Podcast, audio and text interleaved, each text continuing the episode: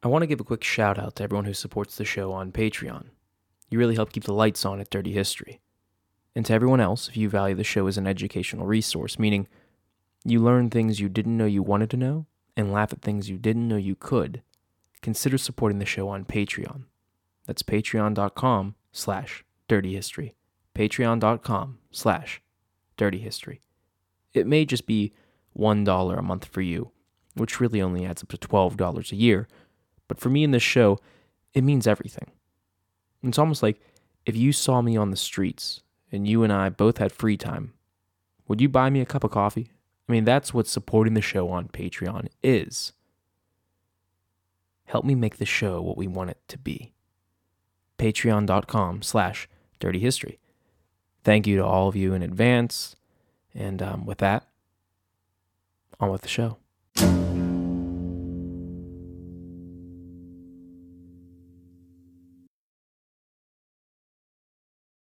Let's slow down for a second.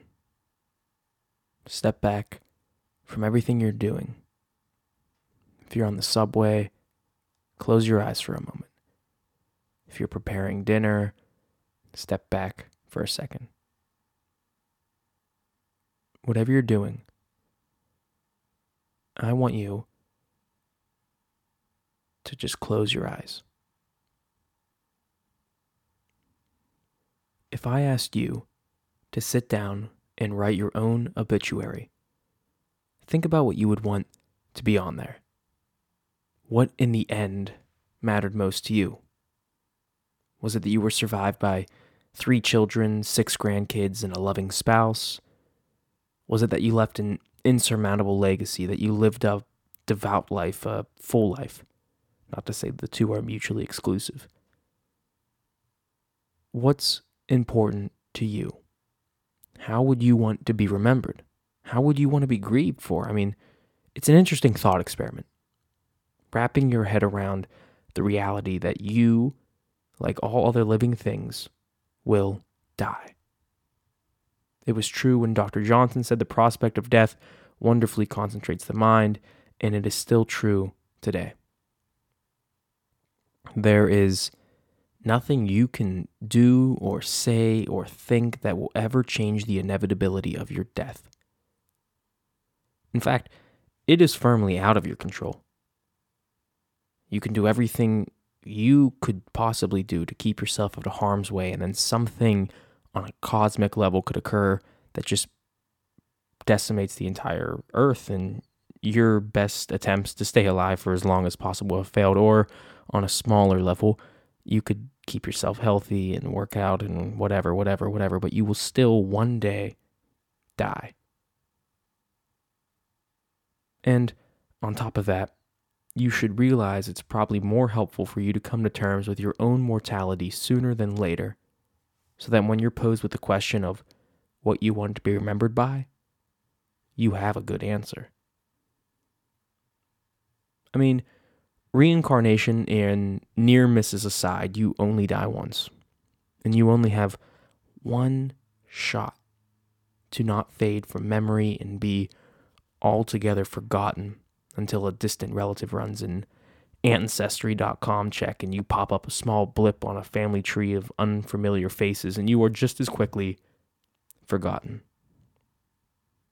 And if this all sounds a little bleak, you're not alone.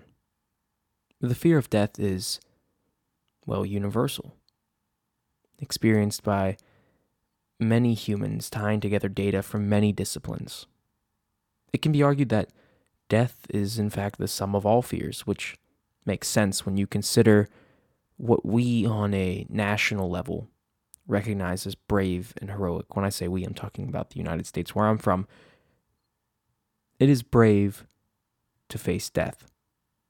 It is heroic to act upon some moral principle, even when failing means death. In his book, The Denial of Death, Ernest Becker grapples with just this idea, writing, quote, The first thing we have to do with heroism is to lay bare its underside, show what gives human heroics its specific nature and impetus. Here, we introduce directly one of the great rediscoveries of modern thought. That of all things that move man, one of the principal ones is his terror of death. After Darwin, the problem of death as an evolutionary one came to the fore, and many thinkers immediately saw that it was a major psychological problem for man. They also very quickly saw what real heroism was about. As Shaler wrote just at the turn of the century, heroism is first and foremost a reflex of the terror of death. We admire most the courage to face death. We give such valor our highest and most constant adoration. It moves us deeply in our hearts because we have doubts about how brave we ourselves would be. When we see a man bravely facing his own extinction, we rehearse the greatest victory we can imagine. And so the hero has been the center of human honor and acclaim since probably the beginning of specifically human evolution. But even before that, our primate, primate ancestors deferred to others who were powerful and courageous and ignored those who were cowardly. Man has elevated animal courage into a cult. The whole focus for this episode is the ways in which we have ritualized death and framed it as a passage, as a means of hopefully evading this truth we must all face. Death is passing on, passing away, moving forward, reincarnating into something, going somewhere. We've tried and tried to make death an easier pill to swallow. But it just isn't possible. It is the terror, it is the sum of all fear. Death is the one thing we wish we could evade, but never can. Again, referencing Becker, who wrote a truly terrific work on death, quote, Man is literally split in two. He has an awareness of his own splendid uniqueness and that he sticks out of nature with a towering majesty, and yet he goes back into the ground a few feet in order to blindly and dumbly rot and disappear forever. Now, Becker's a little dated with his gender and whatnot, but he makes a valid point. We are far too, as humans, cocky for our own situation. Flesh bags on a ball of rock rotating around a giant gas ball that if you stand too long in it will give you cancer, but if you're away from it too long, you get depressed. It makes no sense. Well, makes perfect sense, but we will dumbly and blindly rot and disappear forever. However, before you come to terms with this new existential crisis I've presented you, just know that you can have some say in how you live to an extent. It's been said before, and it's true everyone dies, but not everyone lives. For instance, Becker found that modern people were drinking and drugging themselves out of awareness, or they were spending their time shopping, which is really the same thing. And as I've found, and I don't think I'm alone here, the best way to live is to accept that you will die. And that there is nothing you can do about it, and that there is nothing nothing at all you can say. And if there is nothing you can do about it, then there's no point in fearing it. Because what's fear going to change? The whole conundrum reminds me of this this flow chart I saw a while back. There was a time when I was racked with anxiety and stress, and I couldn't manage my time well. It's Still a work in progress, mind you, but I was worried about something all the time. And I don't think I'm the only person on the planet that experienced that. I know for a fact, I know at least 20 people that are racked with anxiety and depression. It's just, you know, the cultural personality. But that all changed, at least in part, when I saw this little chart I'm about to mention. It ran something like this If there is something stressing you out, so is there something stressing you out? If so, so if it's yes or no, if you answered yes, there's something stressing you out. Can you do something about it? If you can, do that thing and stop worrying. If you can't do anything about it, accept it and stop worrying because that won't help much either. I found that accepting death is much like that. So, many people have been fueled by death anxiety, fear over being gone, and the inadequacy of what they may leave behind. We, we cannot endure our own littleness unless we translate it into meaningfulness on the largest possible level. It's another Becker. And that's all for naught. Death shouldn't be some unbeatable enemy. As Carl Jung once wrote, quote, one needs death to be able to harvest the fruit. Without death, life would be meaningless, since the long lasting rises again and denies its own meaning. To be and to enjoy your being, you need death, and limitation enables you to fulfill your being. What that all means is even the best movie, even the best film needs to end. I I love The Big Lebowski, for example. But if it if it stretches into infinity, it would be less of a pleasure and more of an act of attrition. Hell, I can barely stand most three and a half hour movies unless it's like really, really good. That's a long commitment. I mean, if the Big Lebowski never ended, even the most devout dudeist priest, yes, there's a religion based on the Big Lebowski, would commit the cardinal sin of pausing the movie and walking away. But all this is to say that you have no choices in death.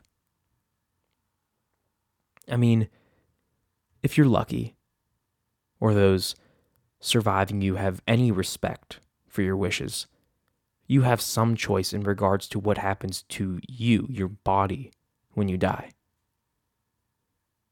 But what exactly does that look like? That, of course, depends on you and your individual beliefs or religious affiliations. Perhaps you're cremated or, or I don't know, buried, embalmed, taxidermied, and put up on display. Whatever it is, there are plenty of ways to die, and there are plenty of ways to dispose of a dead body. And when I say dispose of a dead body, I know most of you are true crime fans, and I'm speaking beyond the macabre list of techniques found in your favorite true crime documentary. The numerous disposal techniques I'm referring to are those widely accepted and culturally sanctioned methods of disposal. The ways, again, in which we ritualize the death process to help us cope with death. Funerals aren't for the dead, they're for the living to come to terms with the fact that they will be joining their dearly departed sooner than they'd like. That's why everyone's crying. I mean, granted, they're probably going to miss the person, at least sometimes, but the idea of culturally accepted, that's a slippery framework to play in because what's culturally accepted, of course, changes from culture to culture and through time. What one Roman may consider acceptable, a Walaita clan member may find downright reprehensible, or vice versa. Even, even coming to a conclusion about what's fair game and off limits within any one culture or religious group at one point in time is that's a muddy enough task. For example, traditional Judaism forbids embalming or cremating a dead body. Traditional Judaism states that a body should be buried as quickly as possible. It seems that the preferable time constraint is within 24 hours. But that said,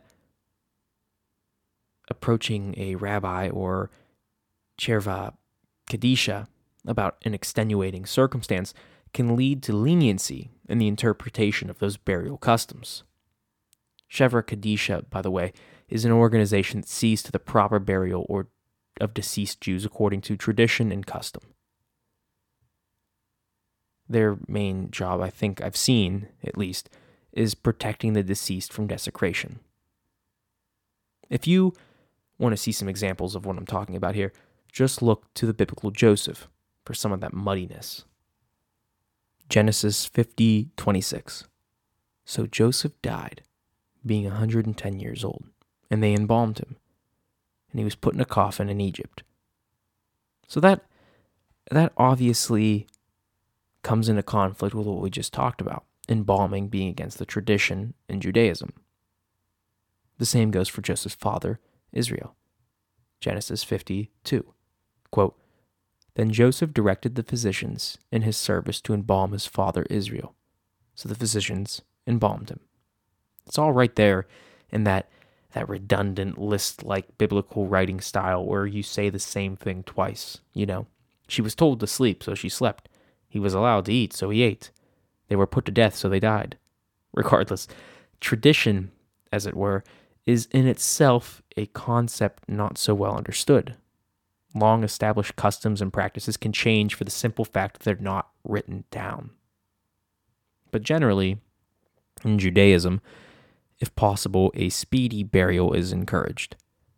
The same is true for most Muslims who also do not participate in embalming the deceased. Similar to St. Cuthbert from the last episode, the body is washed and dressed in clean cloth, except in the case of Muslims, it is a white burial shroud called a kafan, and not some arbitrarily selected robes from Cuthbert's wardrobe. It obviously doesn't come as a shock that different cultures value and devalue different means of caring for the dead. It all comes down to what those cultures have traditionally feared about death. Again, embalming, for example, it's a widely accepted practice in the United States, Australia, New Zealand, among some other countries, and the process involves a few steps, like disinfecting a body, draining blood, fluids, and gases, along with pumping in various chemical agents like dyes and perfumes into the arteries meant to delay the decomposition of the corpse. It's a common procedure here in the States and like I said, Australia and New Zealand and whatnot, but it's not always a it's not always a foolproof one. Famously, Pope Pius XII underwent a full scale embalming only to have his skin turn black, his nose fall off, and his body disintegrate in the coffin. Reportedly, the Swiss guard changed shifts on 15 minute increments as they could not stand the smell of His Holiness's decomposing corpse for an extended period of time. And considering that it's the Pope we're talking about, and it's the Swiss guard's job to guard the Pope, must have been quite a stench to justify such an awkward guard schedule. And I don't know what it is about popes, but they seem to have the darndest time with preservation. Back in 1978, Paul VI reportedly took on a greenish tinge to his skin, and fans were installed in the in the viewing area so that the smell of putrefaction could be dispersed to a bearable level. Some fared better than others, as Pope John the 22nd was buried in 1963 and was in relatively good shape when he was disinterred in 2001. But it's all relative when talking about corpses. And again, I don't know what's up with all of these disinterments through history. Something about if you're a famous character in history, they just won't let you rest. They'll beat your name to death and they'll pull out your dead body from time to time to see how you're dealing with it. As they say, there's no rest for the wicked, but apparently history books have shown me that there's no rest for anyone else as well.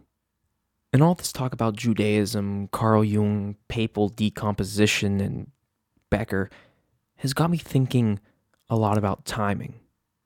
After listening to the last episode, I imagine you are too. Chemical timing, rot, decay, bone bleaching. There was much to think about and much to digest, and you had some time to do it. Now I want to talk about cultural considerations of death.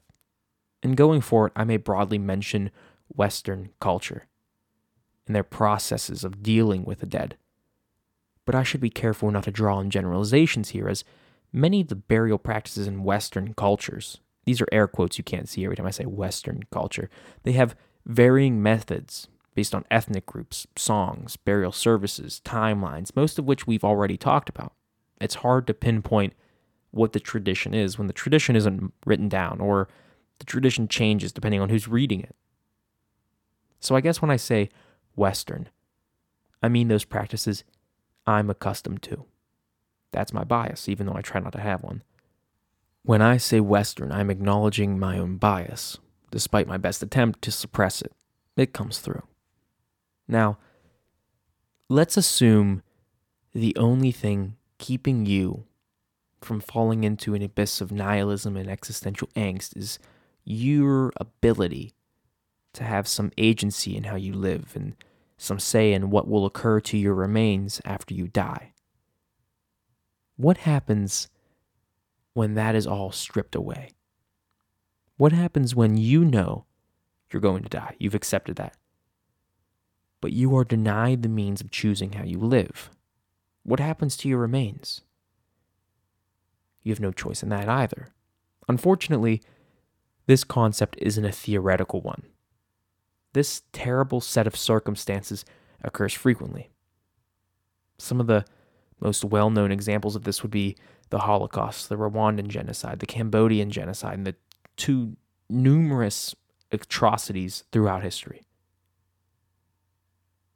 And to understand why not only the atrocity itself was so cruel and inhumane, but the treating of the dead bodies as well as being inhumane, cruel, evil, despicable. To understand all that, to understand why these atrocities, these genocides have an extra layer of just, I don't know, despicableness, evilness, whatever you, however you want to describe it. To really understand that, we should trace the importance of burial rites. To do this, I want to take a journey a survey of various cultures' understanding of death and burial. Where better to start than one culture that has piqued the interest of hundreds of thousands of people through time? I mean, hell, we could probably say millions of people. Let's start at ancient history. Let's start at ancient Egypt. I'm Thomas Thompson and this is Dirty History.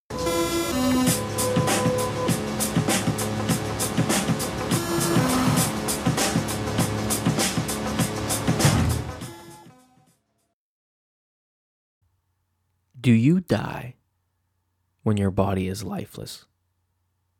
What is the value of this decomposing, rigor mortis affected thing?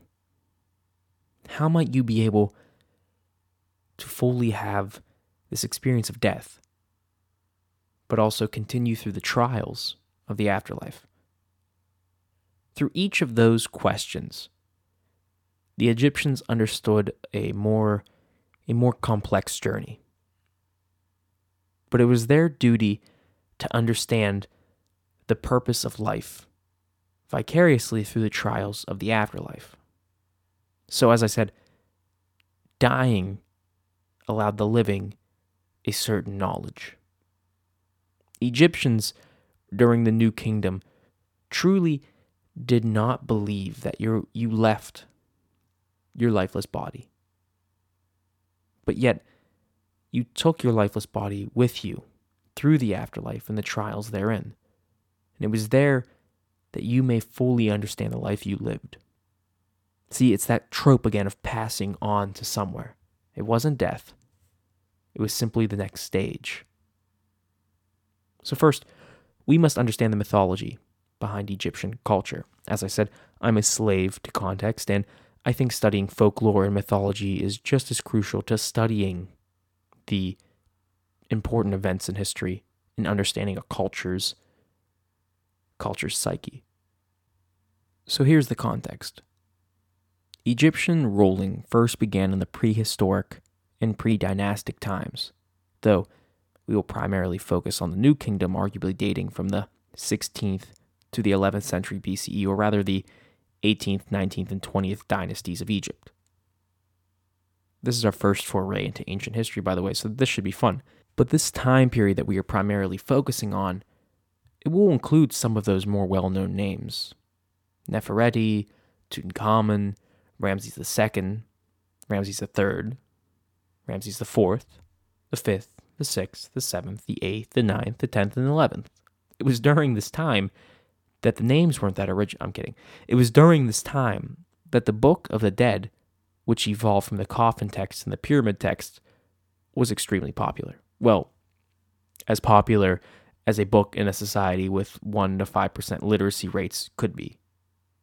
Again, those numbers are estimates, of course, as data is scarce on ancient Egyptian literacy. So when I say the book was popular, I don't mean it was on the Egyptian bestsellers list that week, but that the act of preparing the book was popular. Let me explain. Towards the end of a pharaoh's life, they would call for a scribe to prepare a book, which 19th century persons colloquialized as the Book of the Dead. This book was never the same for each individual, but would contain similar pieces throughout. Each piece was a spell that they were able to take with them into the afterlife to guide them through the Hall of Truth, Lily Lake, and to eventually end up at the Field of Reeds to live out the rest of their life or afterlife peacefully. One particular component that was included in almost every Book of the Dead was the weighing of the heart. Anubis, in their Book of the Dead, would lead the Pharaoh to the Hall of Truth, where they were presented in front of Osiris, Thoth, and Anubis himself, as well as 42 judges, who all evaluated the Pharaoh's heart based on their life and actions. It was with these questions that their heart or scarab heart was weighed against the feather of Ma'at. Ma'at was not only a goddess, but also the belief system that one might be just, truthful, and morally centered. When pharaohs passed on, the heart, which was thought to be the epicenter of intelligence, emotional responses, and memory, was kept within the body for that importance. So when you're passing on, the heart is kept in your body. All the other organs, they meant nothing for intelligence. Like, for example, the brain was removed because that does not relate to intelligence at all. Everyone knows that. Throughout each of these negative confessions, the Pharaoh would utilize their Book of the Dead in order to respond correctly to each judge and answer each of these questions and hopefully pass through the Hall of Truth. And from what I can tell, the Hall of Truth is like the weighing your sins at the pearly gates or something along those lines. So that essentially the Pharaoh wanted to answer these questions correctly so that they would pass through Lily Lake to spend the rest of their lives in the field of reeds. The field of reeds being like a heaven esque place. Following the passing of the Pharaoh, there were similar complex preparations happening to ensure that the Pharaoh would be able to navigate with the proper protections and items needed for their passage into the afterlife. It was through this process that body preparations began and the organs removed. Mummification is the process, as many of you already know, of preserving the body in human form to ensure that the body is intact for the afterlife. You can't use a body in the afterlife if you're missing a leg and your nose fell off and you're turning black and disintegrating, a la Pope Pius XII. So, first, the body was brought to the embalmers, where the body was washed with good smelling palm wine and water from the Nile. Understanding that the organs, such as the liver, lungs, and intestines, would decay fairly quickly, they began removing these organs with a slice on the left side of the body and placing them in natron, which is harvested as a salt mixture from dry lake beds around ancient Egypt. The heart was kept within the body, as it was thought to be the center for intelligence. However, the brain was smashed and pulled out through the nose. The process continued by using more natron, which is a chemical consisting of sodium bicarbonate, baking soda, sodium carbonate, washing soda, and sodium chloride, table salt. So essentially, it was like placed in a salt mixture. This natron that was found in lake beds would be then placed inside the body and on exterior parts of the body to dry out the corpse and prevent decay.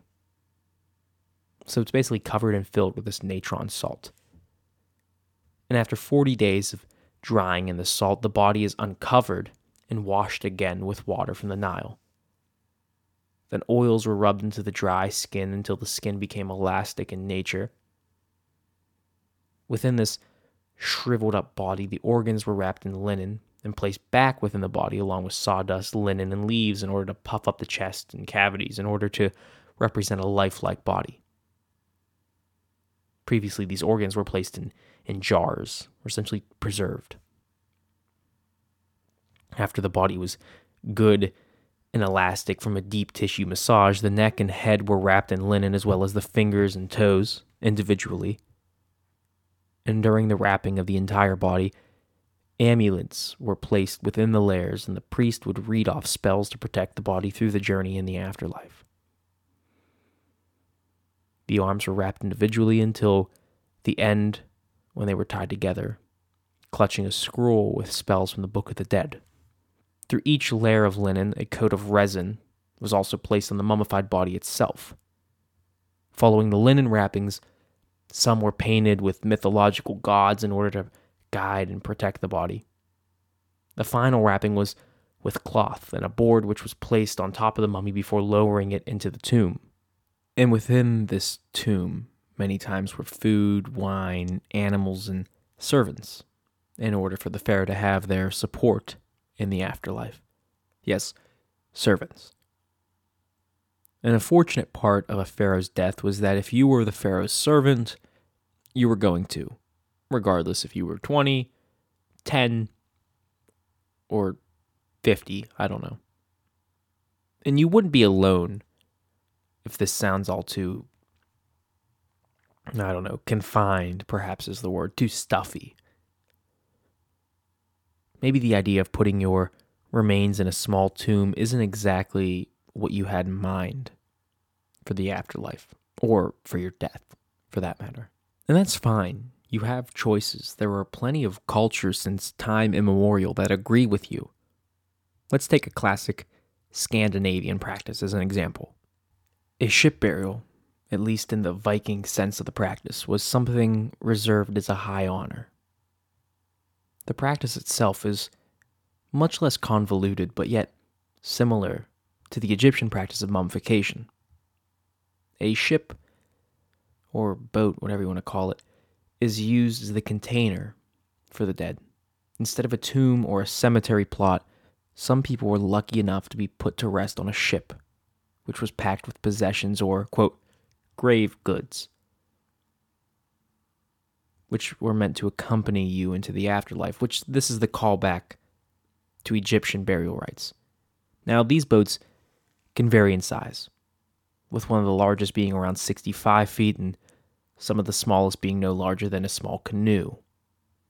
Ship burials of this size are simply referred to as boat graves, as they are lacking the ornamentation and extravagance inherent to the typical ship burial. But this this practice was seen in my estimation a very honorable way to be buried. And it certainly is romantic. Casting off someone close to you as they sail out into the sunset, never to be seen again. And again, this is the idea of they're not dead, they're going on a journey from which they'll never return, but they're going away, somewhere else. At least, that is what you think when viewing this through a romantic lens. Well, in fact, someone down the line may very well come in contact with that ship burial. And there have been cases in which ships have been recovered hundreds of years after the ship burial took place, crashed somewhere or sunk somewhere. And this is where excavation of these ship burials comes into play and everything gets a little complicated. As Asgeir Svestad describes, there's a few famous reburials. Quote, the Neiden reburial is one of the latest, largest, and most controversial reburials in Fennoscandia, and it constitutes what appears to be president in Norway.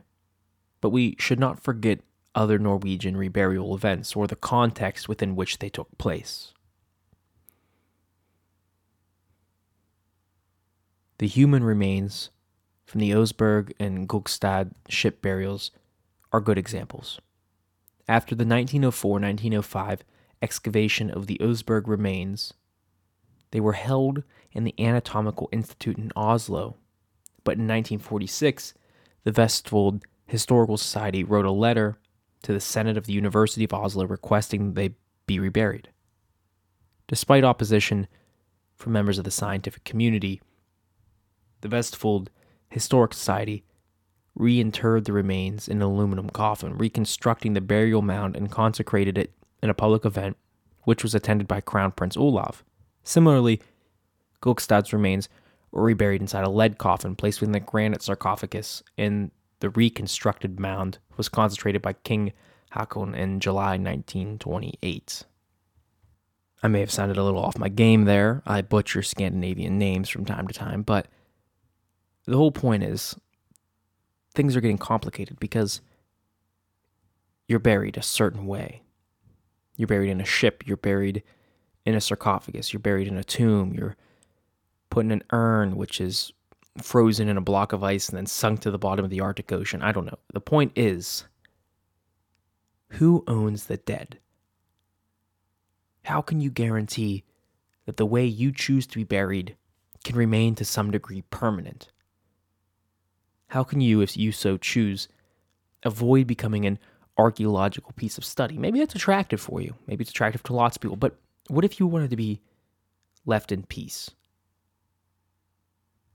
I've become far more pessimistic about the statement there's no rest for the wicked because history has shown me that there's no rest for anyone. What measures can someone take to assure that they still have some degree of autonomy after death? Or do we forfeit all semblance of autonomy and free will at the time of death? This brings me back to our central theme of time. What is the time at which someone is no longer human? Are we always human even after death? Even when we are just bone meal? Or is humanity something that you forfeit when one's consciousness slips out of your body? The question then arises do we ever cease to be conscious? Do we ever cease to be a sentient human? These are all heavy questions, and I may not have all the answers to you, but I do have a cop out. I do have a way out of having to answer this question, which is my favorite way to answer a question. What if there was a way in which you could totally avoid the conundrum of being dug up and trudged out for the sake of science and archaeology? You could be cremated, for example, and have your ashes spread to the wind. Or we could also talk sky burial. This is the third and final case study. A sky burial is the practice of having your lifeless corpse cut into pieces and fed to vultures.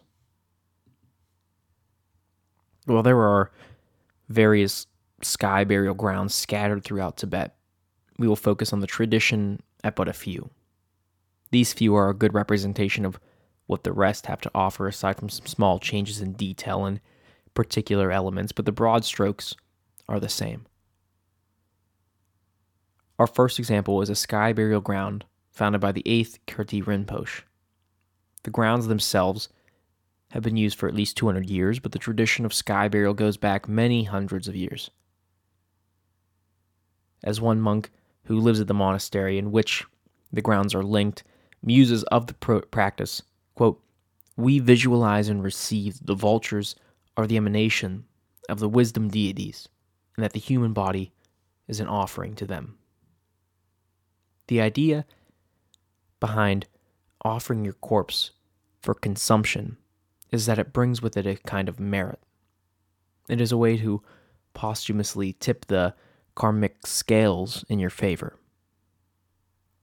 Essentially, by offering your body up for consumption, you are providing a final act of kindness to those creatures of the earth, vultures, who are the abstract but perceptible representation of the wisdom deities. You see, a sky burial is a good indicator of what someone can expect in the next life. One sky burial practitioner noted that some bodies attract many birds, while some the birds refuse. According to Buddhist dogma, all of this depends on one's own karma from many lifetimes, and maybe a touch of geography. You see, mountainous cliffs, huge red mountains, red stone mountains, gray stone mountains, beautiful cliff sides, overlook the sky burial grounds, which are tucked away in this picturesque highlands spanning miles and miles with sharp rocky spires and bluffs and copper covered cliffs and dotting an expansive landscape. It's all very beautiful, all very Lord of the Rings esque. But you see, vultures, they nest in the cliffs overlooking the burial grounds, the sky burial grounds, and 100 to 180 birds can show up to consume the dead. It's like throwing bread to pigeons, but you're just throwing dead bodies to vultures. So it's not really the same thing at all. It's it's a pretty bad example. That said, perhaps you're not familiar with vultures. But these aren't these aren't pigeons. These aren't your little neighborhood birds. These are intimidating in the swarming numbers seen at many sky burials. Huge birds with long necks and wide wingspans. But they're not all, you know, hulking monsters. Sometimes the birds can't bite through the skin as it is too thick. But when one finally bites through, the rest of the vultures swarm in. As a matter of fact, I think one of the best ways to get an idea of these sky burials is to see them. So, a documentary I watched covering a particular sky burial at its climax, you couldn't even see the body. And it wasn't as a means of censorship or whatever. All you could see in the frame was this pulsating brown, feathered mass of dozens of vultures swarming the dead body and feeding with the odd piece of viscera making its way to dead daylight as it hops out of the pile. And this is by design. It was important that the birds consume all of the body. At the Drigung Monastery, juniper incense is burned to summon the vultures. Ragapas unwrap and cut away the flesh from the body, and the bones are crushed and mixed with roasted barley flour, so the entire body, even the bones, may be consumed by the vultures. This all occurs after the consciousness is drawn out of the body. Upon death, the body is wrapped in cloth, knees to chin, as at birth. They're put in the fetal position. And these cloth wrapped, fetal positioned bodies are carried to the burial site by family members. The monks at the monastery, at the burial site, guide the consciousness of the deceased from death to rebirth. And at dawn, the body is unwrapped, and the monks cut the flesh from the body and crush the bones. In a final gesture of generosity and compassion, the body is offered to the vultures who carry them into the open sky where the sacred world lives. And if this sounds interesting to you, in fact, I kind of envy the vultures and the and the bodies. They're flocking above all of the all the turmoil on the ground and they're into the sky. You know, the blue sky and it's peaceful with these clouds and these big rolling mountains and hills and it's it's a beautiful thing to see. But it's it's not it's not for us in terms that it's not it's not a tourist destination. But yet that's what it's becoming tourism is a new situation that many of the monks now deal with. The keepers of the grounds state, quote, the local authorities are taking advantage of the demand. And demand is that it's that desire to see an event that is not commonly witnessed. I mean, there are so many videos on YouTube and Reddit and Twitter on how macabre and dark and very much my aesthetic that this burial practice is. People from far and wide, they they fetishize the practice. Tourism for the aesthetics and the likes that you'll get on social media is an insult to the tradition. But perhaps that's what it's all about. No one gives a shit about tradition anymore. And I don't mean tradition in terms of traditional moral values, but I mean tradition in terms of a sacred practice. Something that should be free of the perversion of social media. Something that should just be experienced. Just be there for it. Be there because it is beautiful. Don't be there because it's it's dark and edgy and moody and like that dark tourism show you see on Netflix. Something that's, hey, this is cool because it's weird, you know? I mean, these these picturesque grounds that I was talking about, they're invaded by Range Rovers and off-road vehicles to witness an emotional and sacred practice. I can't help but envy the birds, you know, up there in the fresh air, taking the remains of those whose consciousness travels between lives in a cycle of death and rebirth. And the the grounds represent so much more than a site of a macabre way to dispose of your remains. I mean, these sites are contested, they have value. Since March 2011, 120 Tibetans have set themselves on fire in protest of Chinese political rule in Tibet. Three of those self immolations took place at the Taktsang Lhamo Kirti Monastery. That's a sky burial ground where all three monks died of their injuries. The monks willfully rejected themselves their sacred burial rites in exchange to make a statement about the injustice they saw in the world. They had a choice to make the political statement they did. Some people, however, did not have a choice, which leads me to mass burial. Some examples of mass burial were considered normal, acceptable, not a violation of cultural norms, as cremation prior to the advent of a modern crematory was not widely practiced in urban areas. The the Holy Innocents Cemetery in Paris is an example of this. There were so many people dying, and there wasn't cremation. They were all buried in mass graves. And due to the overuse of this area, the remains had to be moved to the catacombs, which now contains the remains of some 6 million people. And cremation aside, ossuaries like the catacombs are extremely popular when space is scarce for corpses.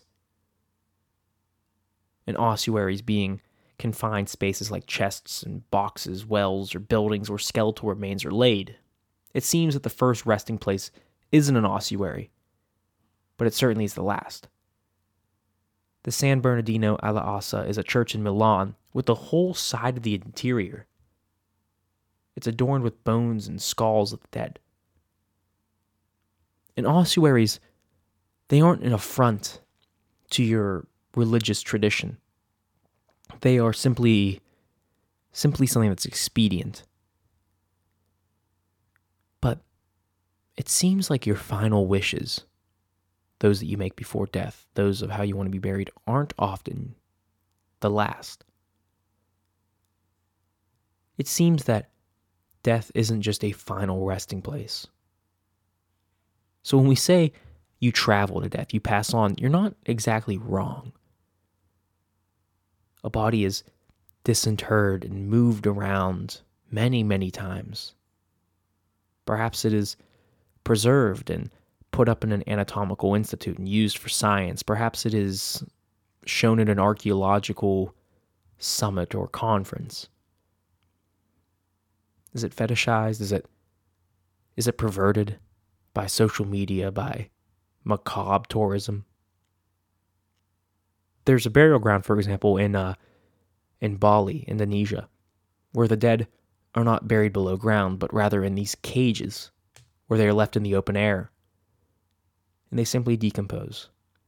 Kind of like those uh, burial ground, not grounds, but um, research institute at the University of Tennessee where bodies are seen how to decompose. It's very similar to that. Was it the original demand that those things be be inundated with tourists taking pictures and showing how cool this is. Perhaps the show's guilty of that. I mean, my goal is to just educate and explain those things that are not widely talked about. But perhaps I'm encouraging some of what I think I despise. It's all relative and it's all a slippery slope. I hope I'm doing my part into preventing something like this from occurring again and again. But who knows? There's only one thing that's certain we all die. And once you accept that, well, it's not so bad. I'm Thomas Thompson, and this has been Dirty History. I'll talk to you soon. And if you like what you heard here, you can find more things dirty and everything history on our website, dirtyhistorypod.com. If you like the show and you value it as an educational resource, you can support what we do on Patreon. That's patreon.com slash dirtyhistory. It might just be a dollar for you, but everything helps. So thank you to all of our patrons, and thank you to all of our future patrons. However, if money just really isn't an option and you don't want to support the show monetarily, you can do us a huge favor and go subscribe to the show on whatever platform you're using and leave a review. That's crucial. We found that many, many, many of our listeners, I think it's somewhere in the it's high percentages, 60, 70% of the people that listen to the show aren't subscribed. So if you could please subscribe to the show, leave a review. If you don't want to, just subscribe, leave a rating. That would really help with the algorithm and really help us get dirty history to more people. Because in this era of data and algorithms and suggested listening, very little is paid attention in the way of taste. All of you have good taste. Most of you. I don't want to say all. Most of you have good taste. Nothing's better than listening to something that your friends suggested. So please do that. Spread the show around to your friends and family, coworkers, colleagues, whoever that may enjoy learning that which they shouldn't. You can also stay up to date with the show by following our social medias.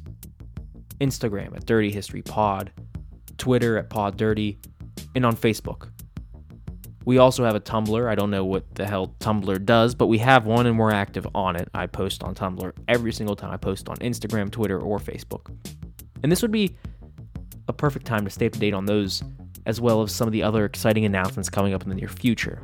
We have a lot going on behind the scenes that I know you will be excited about if you're a fan of the show or of podcasts in general. So there's some stuff coming out soon I think you're really, really going to dig. So you could follow us on all the social medias, go to our website, subscribe, support us on Patreon, however you want to support the show, tell someone about it, whatever you want to do. Just do something. It's really going to help the show. It'd be awesome. Um, the show's brought to you by our art director, Woodrow Cower, our show's script editor and staff writer, Andrew Henley. I'm Thomas Thompson. We have a new um, writer joining the show soon, so we should be able to pump out better content. And with that said, a quick little, you know, aside on the future of the show. Um, this format of doing a weekly episode or a bi weekly episode just isn't sustainable in giving you the context and the information that you deserve. So, we're going to do 15 episodes a year plus interviews. So you can expect somewhere in the 20 to 40 range, depending on how many interviews we score in a year, but 15 narrative content episodes. You will get those. That's a guarantee. That's my guarantee to you. One a month, except in the summers, you'll get two. So 15 episodes a month plus interviews. Again, our art director is Woodrow Cower, our script editor and staff writer, Andrew Henley, we have a new person joining soon. That's exciting. And I'm Thomas Thompson. Thank you for wanting to know that which you shouldn't. I'll talk to you soon.